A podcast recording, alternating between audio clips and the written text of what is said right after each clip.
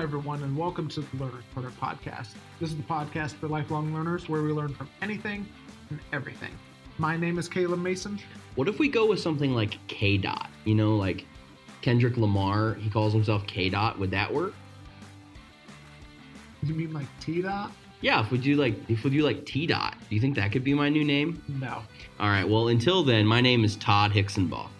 And today we have a great episode for you. We are going to be talking with Liz Bohannon, who is the founder of Sseko Designs. And Sseko Designs is a fashion brand based in Uganda, and through the sale of beautiful handbags, accessories, and leather sandals, they create opportunity and community for women globally. So, one of the things that's really exciting about Liz is that she's somebody who didn't just um, venture into nonprofit world. She said, "No, I actually think that there's the opportunity to be able to create business um, in in this country that is t- that typically people who start nonprofits are going into." And instead, she's empowering women by giving them jobs, giving them skills, and allowing them to enter the workforce, and even to be able to go to school and be able to continue their education. And so she's a person who flipped it on its head and said, hey, let's look at this from a different perspective. And we're going to be joining our conversation with Liz Bohannon about her story and Sseko Design right now. Well, Liz, welcome to the Learner's Corner podcast. We're so excited to have you on today. Thank you. I'm so excited to be here. You know, just as we get started, you know, why don't you tell us a little bit of your journey of what got you um, interested in you know going to Uganda and then uh, leading to um, starting Sseko Designs as well. Yeah, so I went to the University of Missouri and studied journalism. And throughout my time in university, I became increasingly interested in issues that were facing women and girls who were living in extreme poverty and in conflict and post conflict zones. And so I went to Uganda. Um, I, I was actually right after school couldn't really figure out a way to kind of use my passion and interest and also get a job. So I uh, took a corporate job in St. Louis, the city that I grew up in. And about three months in to that job, I quit to move uh, to Uganda without a job, without really, without really a vision for what that was going to look like, but really with the goal of learning um, to just learn more about issues on the ground that were actually facing women and girls. I realized that I had a lot of kind of head knowledge and information, but my community that I was building here in the US was completely unaffected by these issues. And so for me, it was really important to kind of learn firsthand and in a relational context what on earth was going on, what was helping, what wasn't helping, and, and kind of how I could be a part of that. And so I showed up to Uganda and uh, did a lot of just that, a lot of learning, a lot of kind of asking questions and following rabbit trails. Um, and I ended up ended up just really kind of my whole world and paradigm for thinking about how we can make an impact specifically for women and girls living in extreme poverty kind of shifted when I started working for a nonprofit youth development organization, an incredible organization that um, really helps find some of the brightest students in the country that come from backgrounds of extreme poverty and then equip them to, to be the next generation of leaders. And as I was working with this nonprofit, um, it became clear that they were facing a pretty big um, financial challenge. And specifically, the, the women in between high school and university were struggling to find jobs and um, couldn't earn money to go to university. And so, of everything that I call or of everything I saw when I in Uganda, that that to me was the most compelling. You know, this idea that um, you're 25 of the brightest women in the country, and they're not going to continue on to university and become leaders in their community simply because they can't find a way to kind of bridge this nine month gap. And so, long story short, I tried a bunch of different things. I first wanted to start a charity, and then really realized that we have to be thinking about solving um, some of the world's most interesting and pressing challenges with marketplace solutions. I, I had this this kind of realization that of all of the nonprofits, and there are a lot that exist in Uganda, it seemed like 75% of them wouldn't need to exist if people just had jobs and were paid a fair wage, had health insurance, and could afford to put their kids in school, et cetera, et cetera. So I became really interested in this idea of using business to create a, an impact in areas of the world that were kind of traditionally left to the nonprofit sector. And so I tried to start a chicken farm and that failed pretty miserably. and uh, you know, naturally, I moved from uh, chickens to sandals, and I uh, I designed a pair of, of sandals that we could make using locally sourced materials in Uganda. Prototyped it out, kind of cobbled together a, a pretty rudimentary supply chain, and went to the school and hired three young women, Mary, Mercy, and Rebecca and uh, committed to these young women that if they made sandals for the next nine months, that they would go to university in the fall. And uh, that's kind of how it all started. What I'm just wondering, what was like your family and friends' reaction to, you know, you saying, "Hey, I want to go to Uganda and start start this."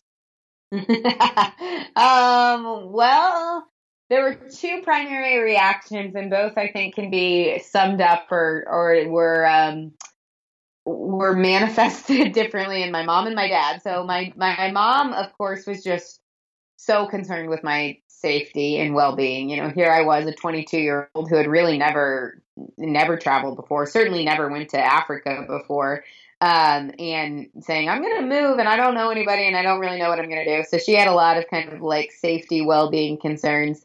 And then my dad kind of represented the other reaction, which was like, Are you crazy? Like, it's the height of the recession. You have a good job. You have a master's degree. You're going to quit and move to Africa without a plan. Um, so that was that basically kind of summed up the two primary reactions. um, so I would say there wasn't a ton of excitement or support in the beginning. Luckily, I would say after eight years, uh, most of the people in my life have come around. Was was there something that helped you kind of? Because I'm sure you know, kind of going it from what it sounds like, kind of on like on your own. Like, was there anything oh, in particular yeah, yeah. that helped you? Like, you know, I I just feel like I need to do this. You know, it was to me just the moment I kind of had that realization that it's like here, there's something in my life that I say I'm really passionate about being women and girls living in extreme poverty and conflict and post conflict zones. But yet, that I, in my day to day, if you took out what I just talk about and what I kind of run my mouth about, my life is not a reflection of being passionate or interested in that.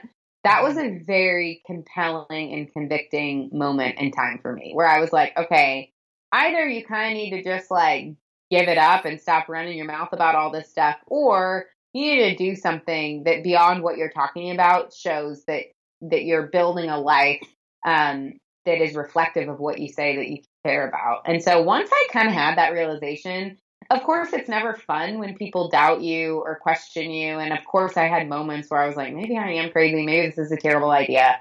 Uh, but the voice inside of me that kind of led me to that that conclusion in that moment was a lot stronger than those kind of outside voices.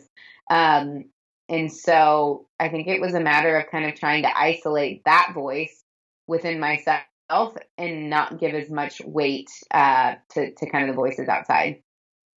Do you remember like a specific moment whenever, you know, maybe it was in the first couple of months of you being in Uganda to where you just saw, you know, maybe maybe the brokenness or really just your, your heart really broke specifically for the women of Uganda?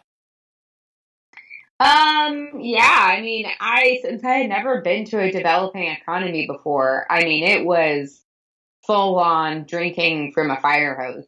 This was my first few months in Uganda were my first few months, you know, it wasn't like I grew up traveling or had seen a lot. And so, um, so all and a lot of what I was doing was just kind of like asking questions, meeting people, traveling around the country. Um, and I would say that yeah, there was a, a pretty consistent sense of um, just heartbrokenness. I will also say that I was really surprised by how much life and excitement and joy and hope there is. So I think it was kind of consistently balanced with like this is by no means a sad country or mm-hmm. a sad, you know, uh, a sad place. It actually, I don't know. In some ways, it really it it's it when I talk to people who are like, "Oh yeah, I've been to Uganda before," it's so sad. Um, I actually find it to be like a little bit offensive mm-hmm. because it's like, yes, there are really sad things happening and they're really heartbreaking, gut wrenching, you know, situations that are facing uh, that are facing women and girls um, all across the country that are facing, you know, everybody in Uganda. But it doesn't take very long before of having like actual real and authentic relationships with people before it stops being overwhelmingly sad and before it's like oh yeah this is a this is you know a heart-wrenching situation. Well, i mean I, I remember meeting a young woman who grew up in northern uganda. She had four brothers maybe five brothers and in the course of kind of the conflict in northern uganda with the lord's resistance army every single one of her brothers had been kidnapped um, by the arm. I mean, just like uh, she was the only kid in her family that that kind of was not kidnapped.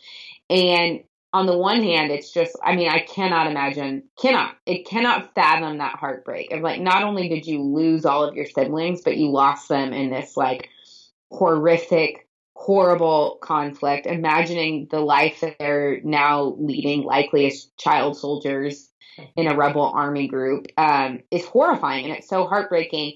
And yet, through a relationship with that young woman, also just being equally as taken aback by her just sense of optimism and hope her sense of i'm like i would literally just be a, puddle you'd have to put me in an institution and the rest of my life would be basically just trying not to be sad and crazy yeah. and yet here you are like as a young woman pursuing your education having these huge dreams about you know going to university and becoming a leader in your community so i felt like the heartbreak was consistently met with also just a sense of respect and awe of the people mm-hmm. that i was able to kind of start building relationships with um, and i think honestly that's what's led me to such a long-term engagement with uganda i think it's like for people that kind of show up and all they see is the, the heartbreak, it, it can become so overwhelming and so disillusioning, but that's also really one dimensional and that's not a really accurate picture of the entire of the entire situation. So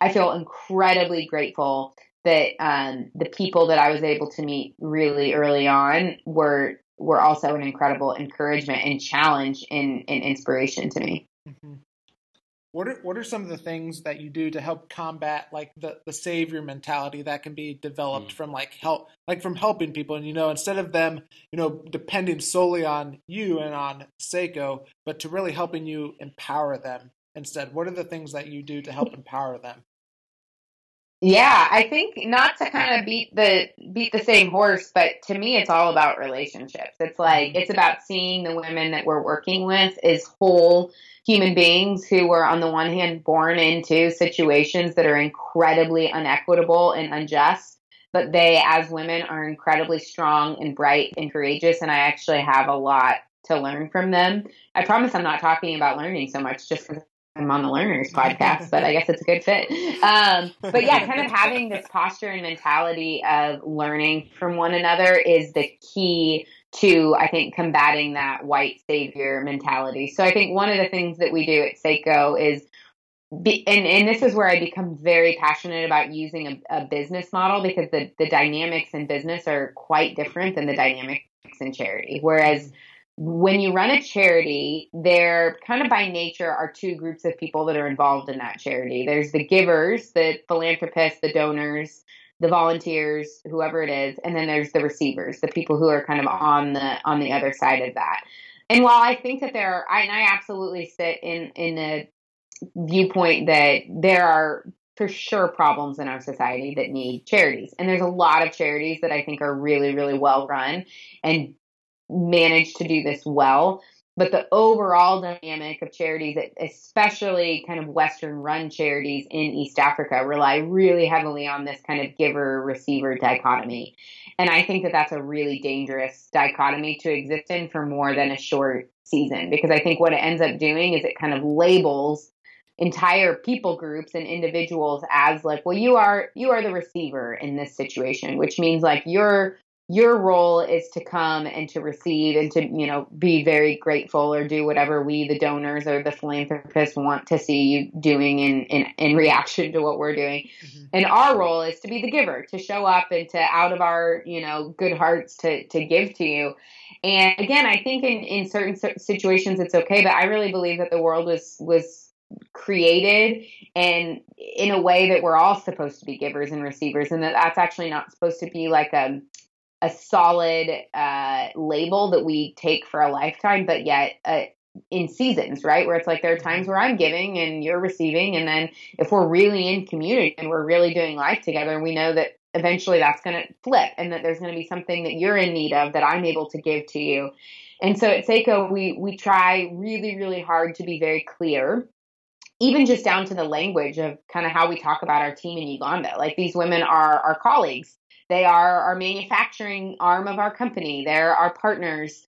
Um, they're not beneficiaries. They're not recipients. Um, and so we really try to kind of um, promote this this idea that if you work at Sseko, if you're part of Sseko, and that doesn't matter what you do, it doesn't matter if you make sandals, if you cook food, or on the other side of the world, if you are uh, buying our products, we're all a part of we're kind of all a part of Team Sseko and we all sink or swim together. Either Sseko works and everybody that's a part of it benefits, or it doesn't work and we're all and we're all out of luck. But it really kind of creates this like this team this team mentality. Um, and so just even kind of in how we train, we um, 400 women across the country that sell the product, um, and even even um, down to kind of how we encourage our team to talk about what's happening in Uganda. We really hope to promote uh, dignity and respect for every person that's a part of our team. And for us, that means um, engaging our Ugandan team as exactly that our colleagues, our teammates. They're the women in the team that it's like if they didn't show up to work every day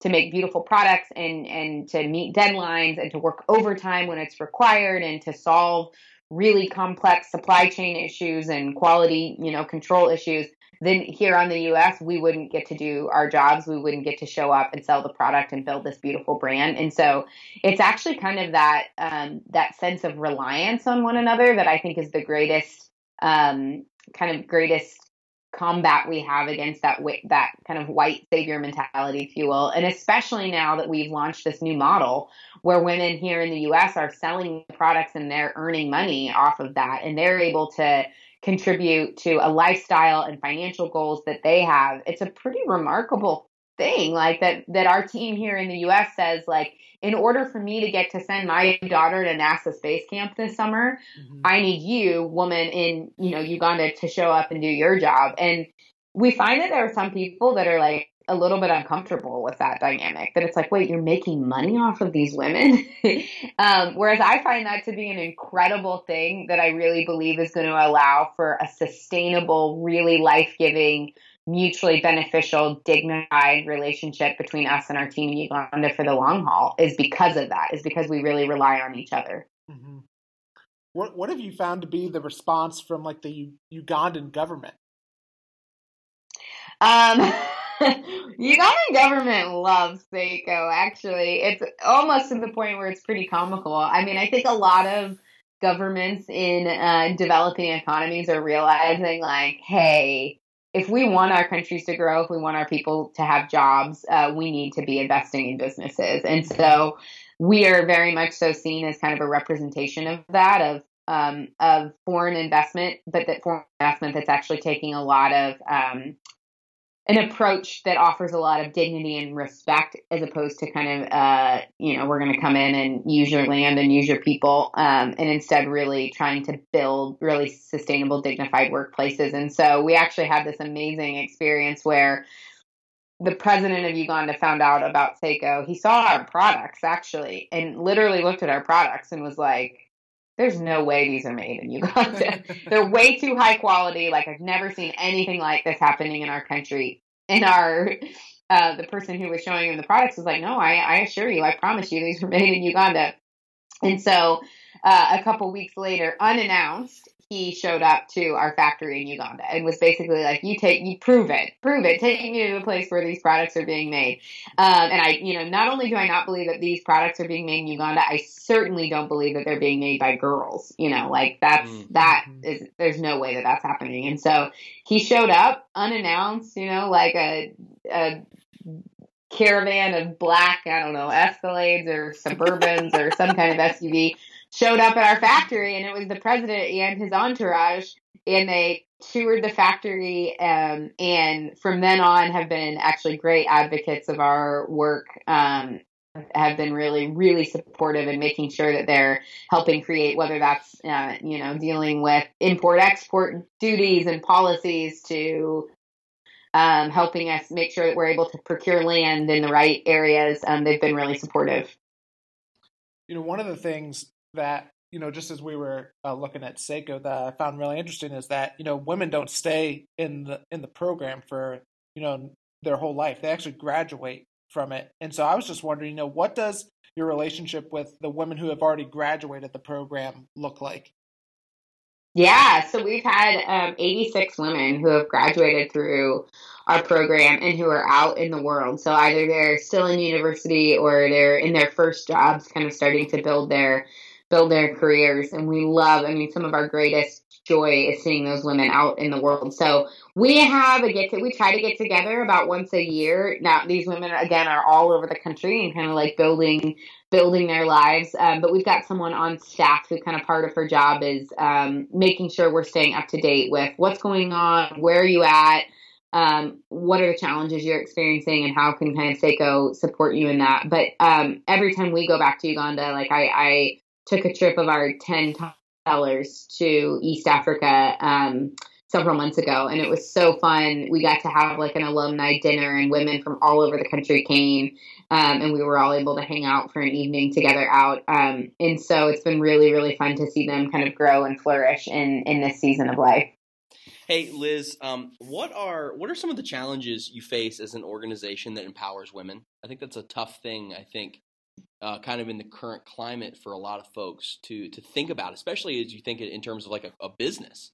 So, what are some of the challenges that you face um, when it, as an organization that empowers women?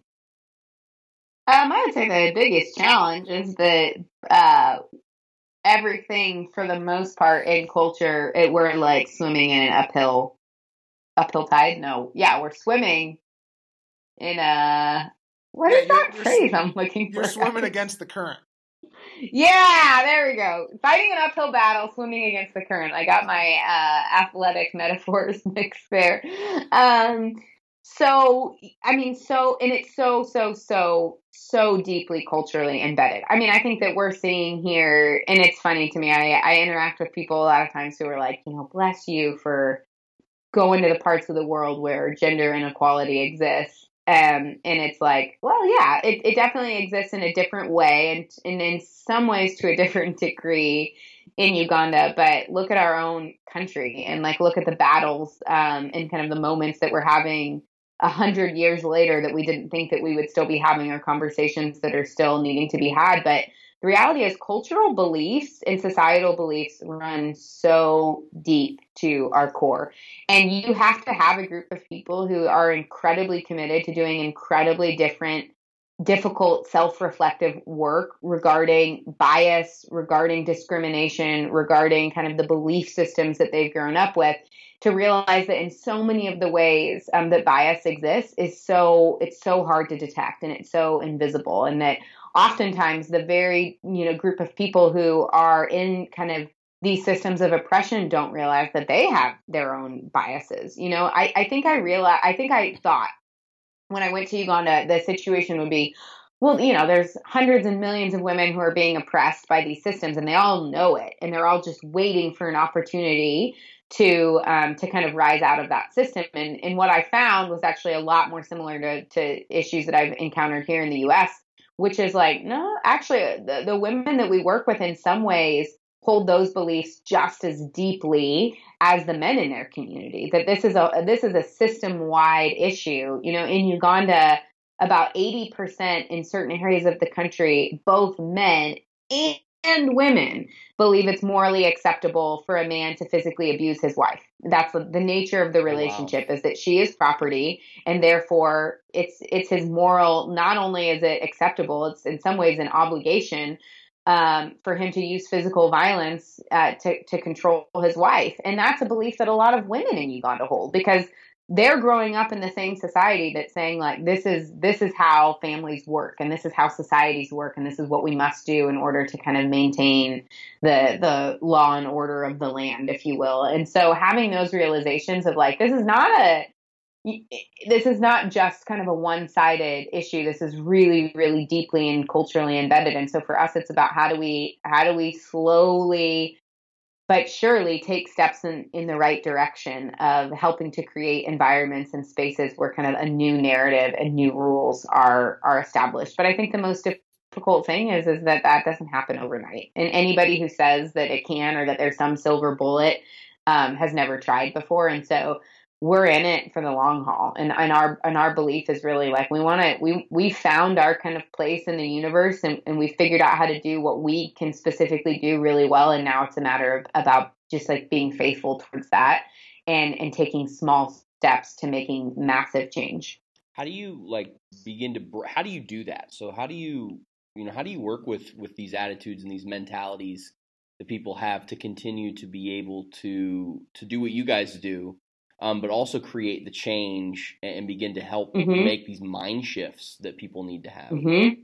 Yeah, I think a, a lot of it is comes to just meeting people where they're at, right? So instead of, and I think a lot of kind of what's happening in the advocacy world and that has become so heightened in in America specifically in our political climate is it's so divisive, right? So it's like, well, this is what we're fighting for and this is what we believe is right and you can fight with us but only if you agree with these 19 points. And we have to be completely aligned.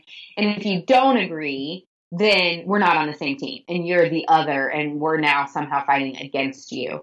And I don't believe that that's the most effective way to create long term social change. I think that there's a place in society, probably a, a, kind of limited place for for more of that kind of um, advocacy. But our approach has been like we meet people where they're at. So when a woman comes to work for Sseko and she holds these beliefs instead of saying like what? You're not an empowered enlightened like liberated woman or or even you don't even want to be those things? Well that you know this isn't a place for you. And instead we say like hey let's let's figure out what we can agree on. And a lot of times it's like we can agree that you need a job. You need a job to feed your family and to take care of your kids and to have access to health care and we have that. So like come be a part of that.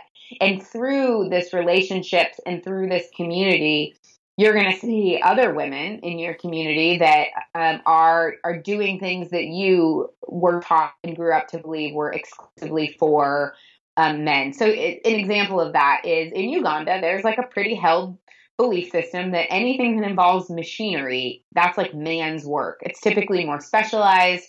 It's typically higher paid. So it's it's absolutely kind of an, an economic justice issue that women are kind of left out of of this sector of the economy. And so the first time we ever got a machine, we brought a machine, we expected our whole team to be like, "Oh my gosh, this is awesome. We're like growing and we're, you know, become become more efficient and profitable because of this." And we had a whole bunch of women that were like, "Not me. I'm not doing it. I'm not working on that."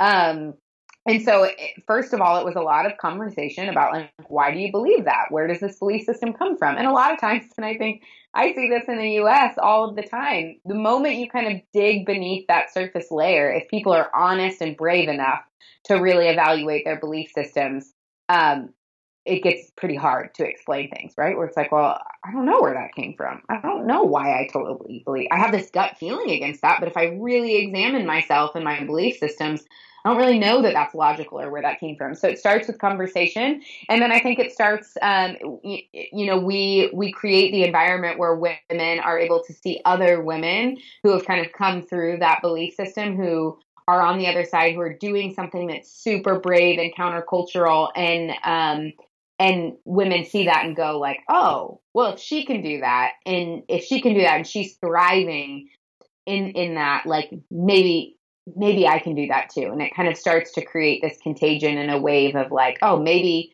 maybe that is for me. What made you want to start you know, Sseko versus, you know, partnering with someone else or working with another um, organization or something like that?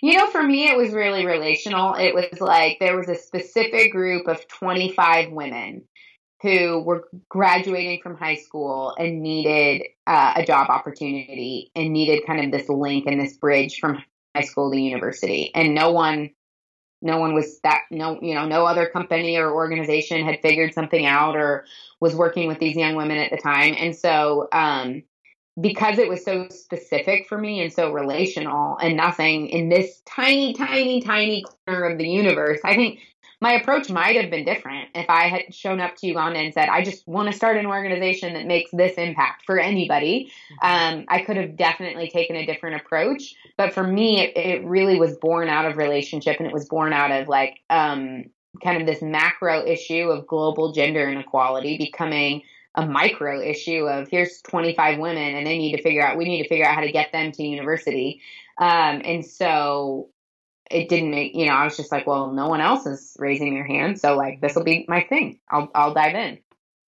What what are some of the things that you've done to go from really doing this you know by yourself and you being like the the main person who is working on you know Sseko to really just creating a business and creating a business model around that? What have been some of the key you know steps or actions to help you build a business around this yeah, so the transition for me was, uh, I mean, it, it started with a huge ideological shift of like, oh, wait, uh, you know, I, I mean, I just came from the mindset that I think a lot of Americans exist in where it's like, oh, if you want to help in, especially in a place like Africa and especially, you know, with marginalized groups of people, you have to start a charity or nonprofit. Um, and so for me, it was a huge ideological shift to go like, oh, not only is that not true, but actually businesses are really well suited to solve some of the world's most interesting challenges. And then from then on out, honestly, it has been a matter of finding people that um, I can convince to be a part of what we're doing that are smarter than me, that are uh, more educated, that have more interesting experience, um, so that they can use their skills and their sweet spots to make this difference. I mean, I think the reality is, and any person that is an entrepreneur knows this, um, that not only can I not do everything by myself, but like that's not good for anybody. Um, but finding people who are really gifted in their area of excellence and um, and and helping just to create the space for them to be really good at what they're doing um, and building a building a team and building a team of really well-rounded, really excellent um, uh, team members is a is a huge part has been a huge part of my journey.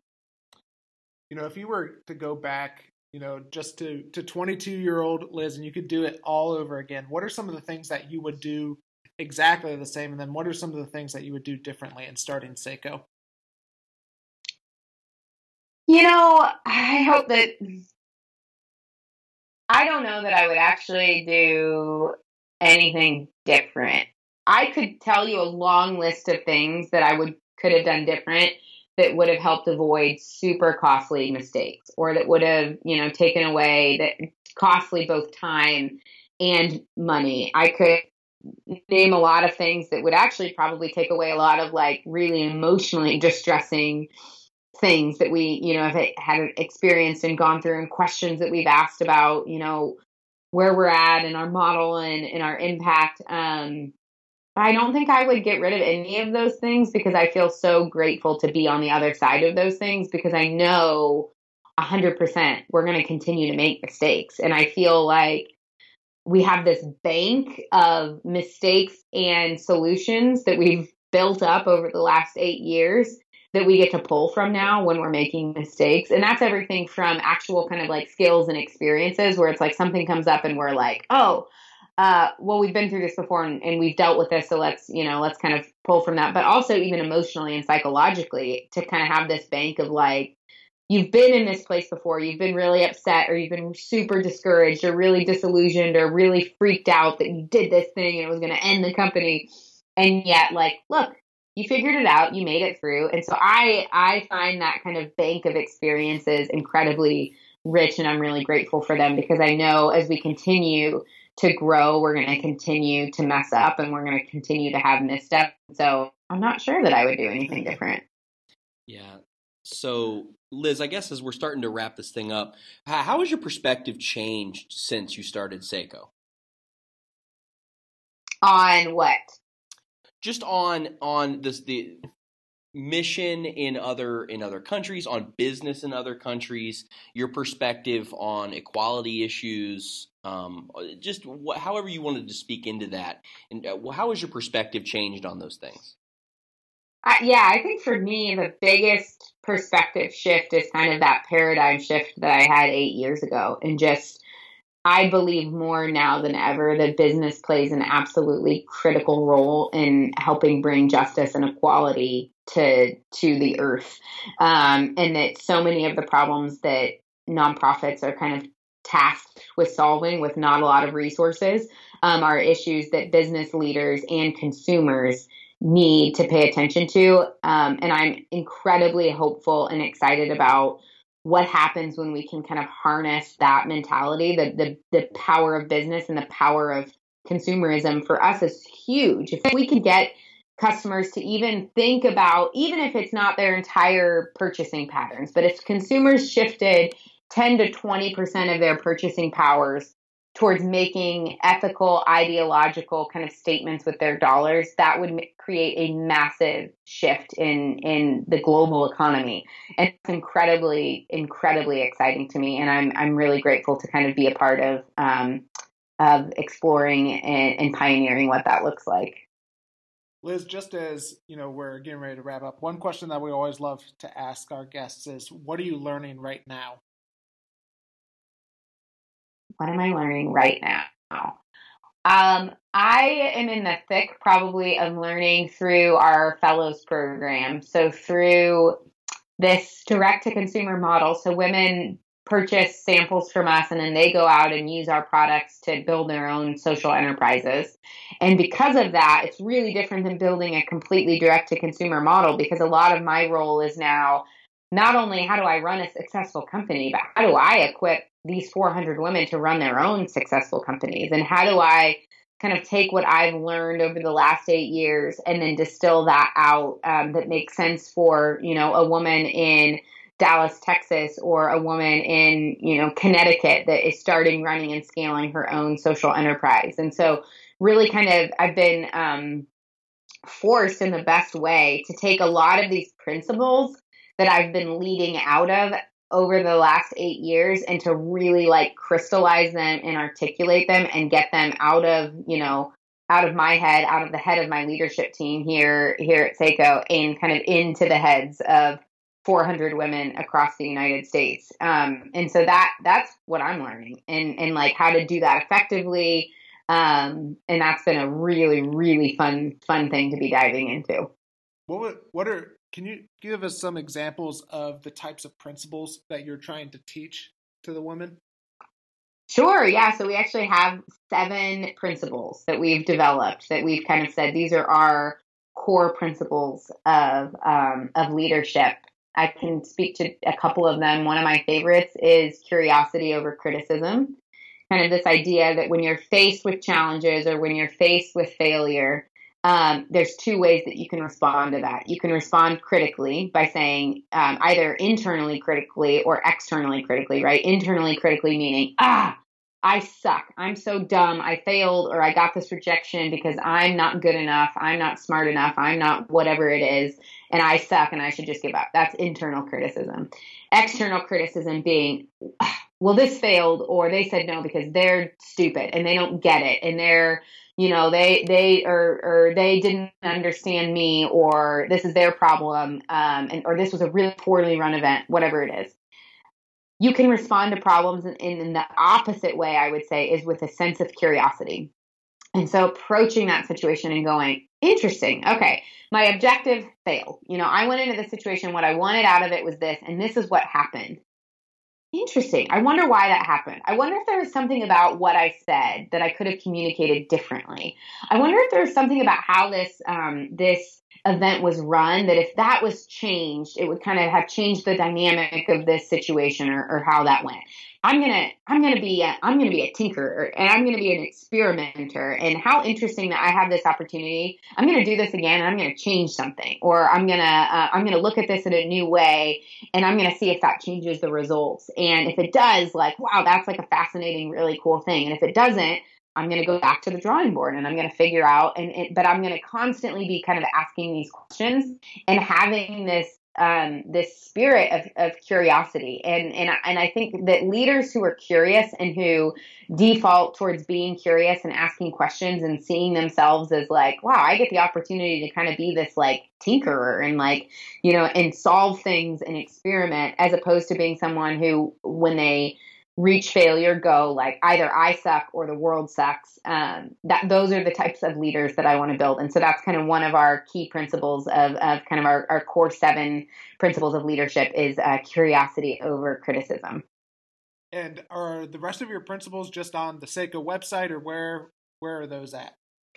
You know, that's a great question. They're actually not available to the public um, at this point. They may be at some point, um, but it's something that's more internal that we um, are developing here, kind of for our, our HQ team, and then for the women who um, work with Sseko out in the field as Sseko fellows. And this is like a very new um, as as I mentioned in you, know your question about what are you learning right now, this is like something that we're very much so in the process of we've articulated out our seven core principles and now we're in the process of kind of like distilling those out and we're actually kind of rolling them out officially for the first time. We've got a leadership summit that's happening in january for our top leaders from all over the country and that's where we'll kind of be rolling these out in in full. Um, so we're very much kind of in the midst of it. Gotcha.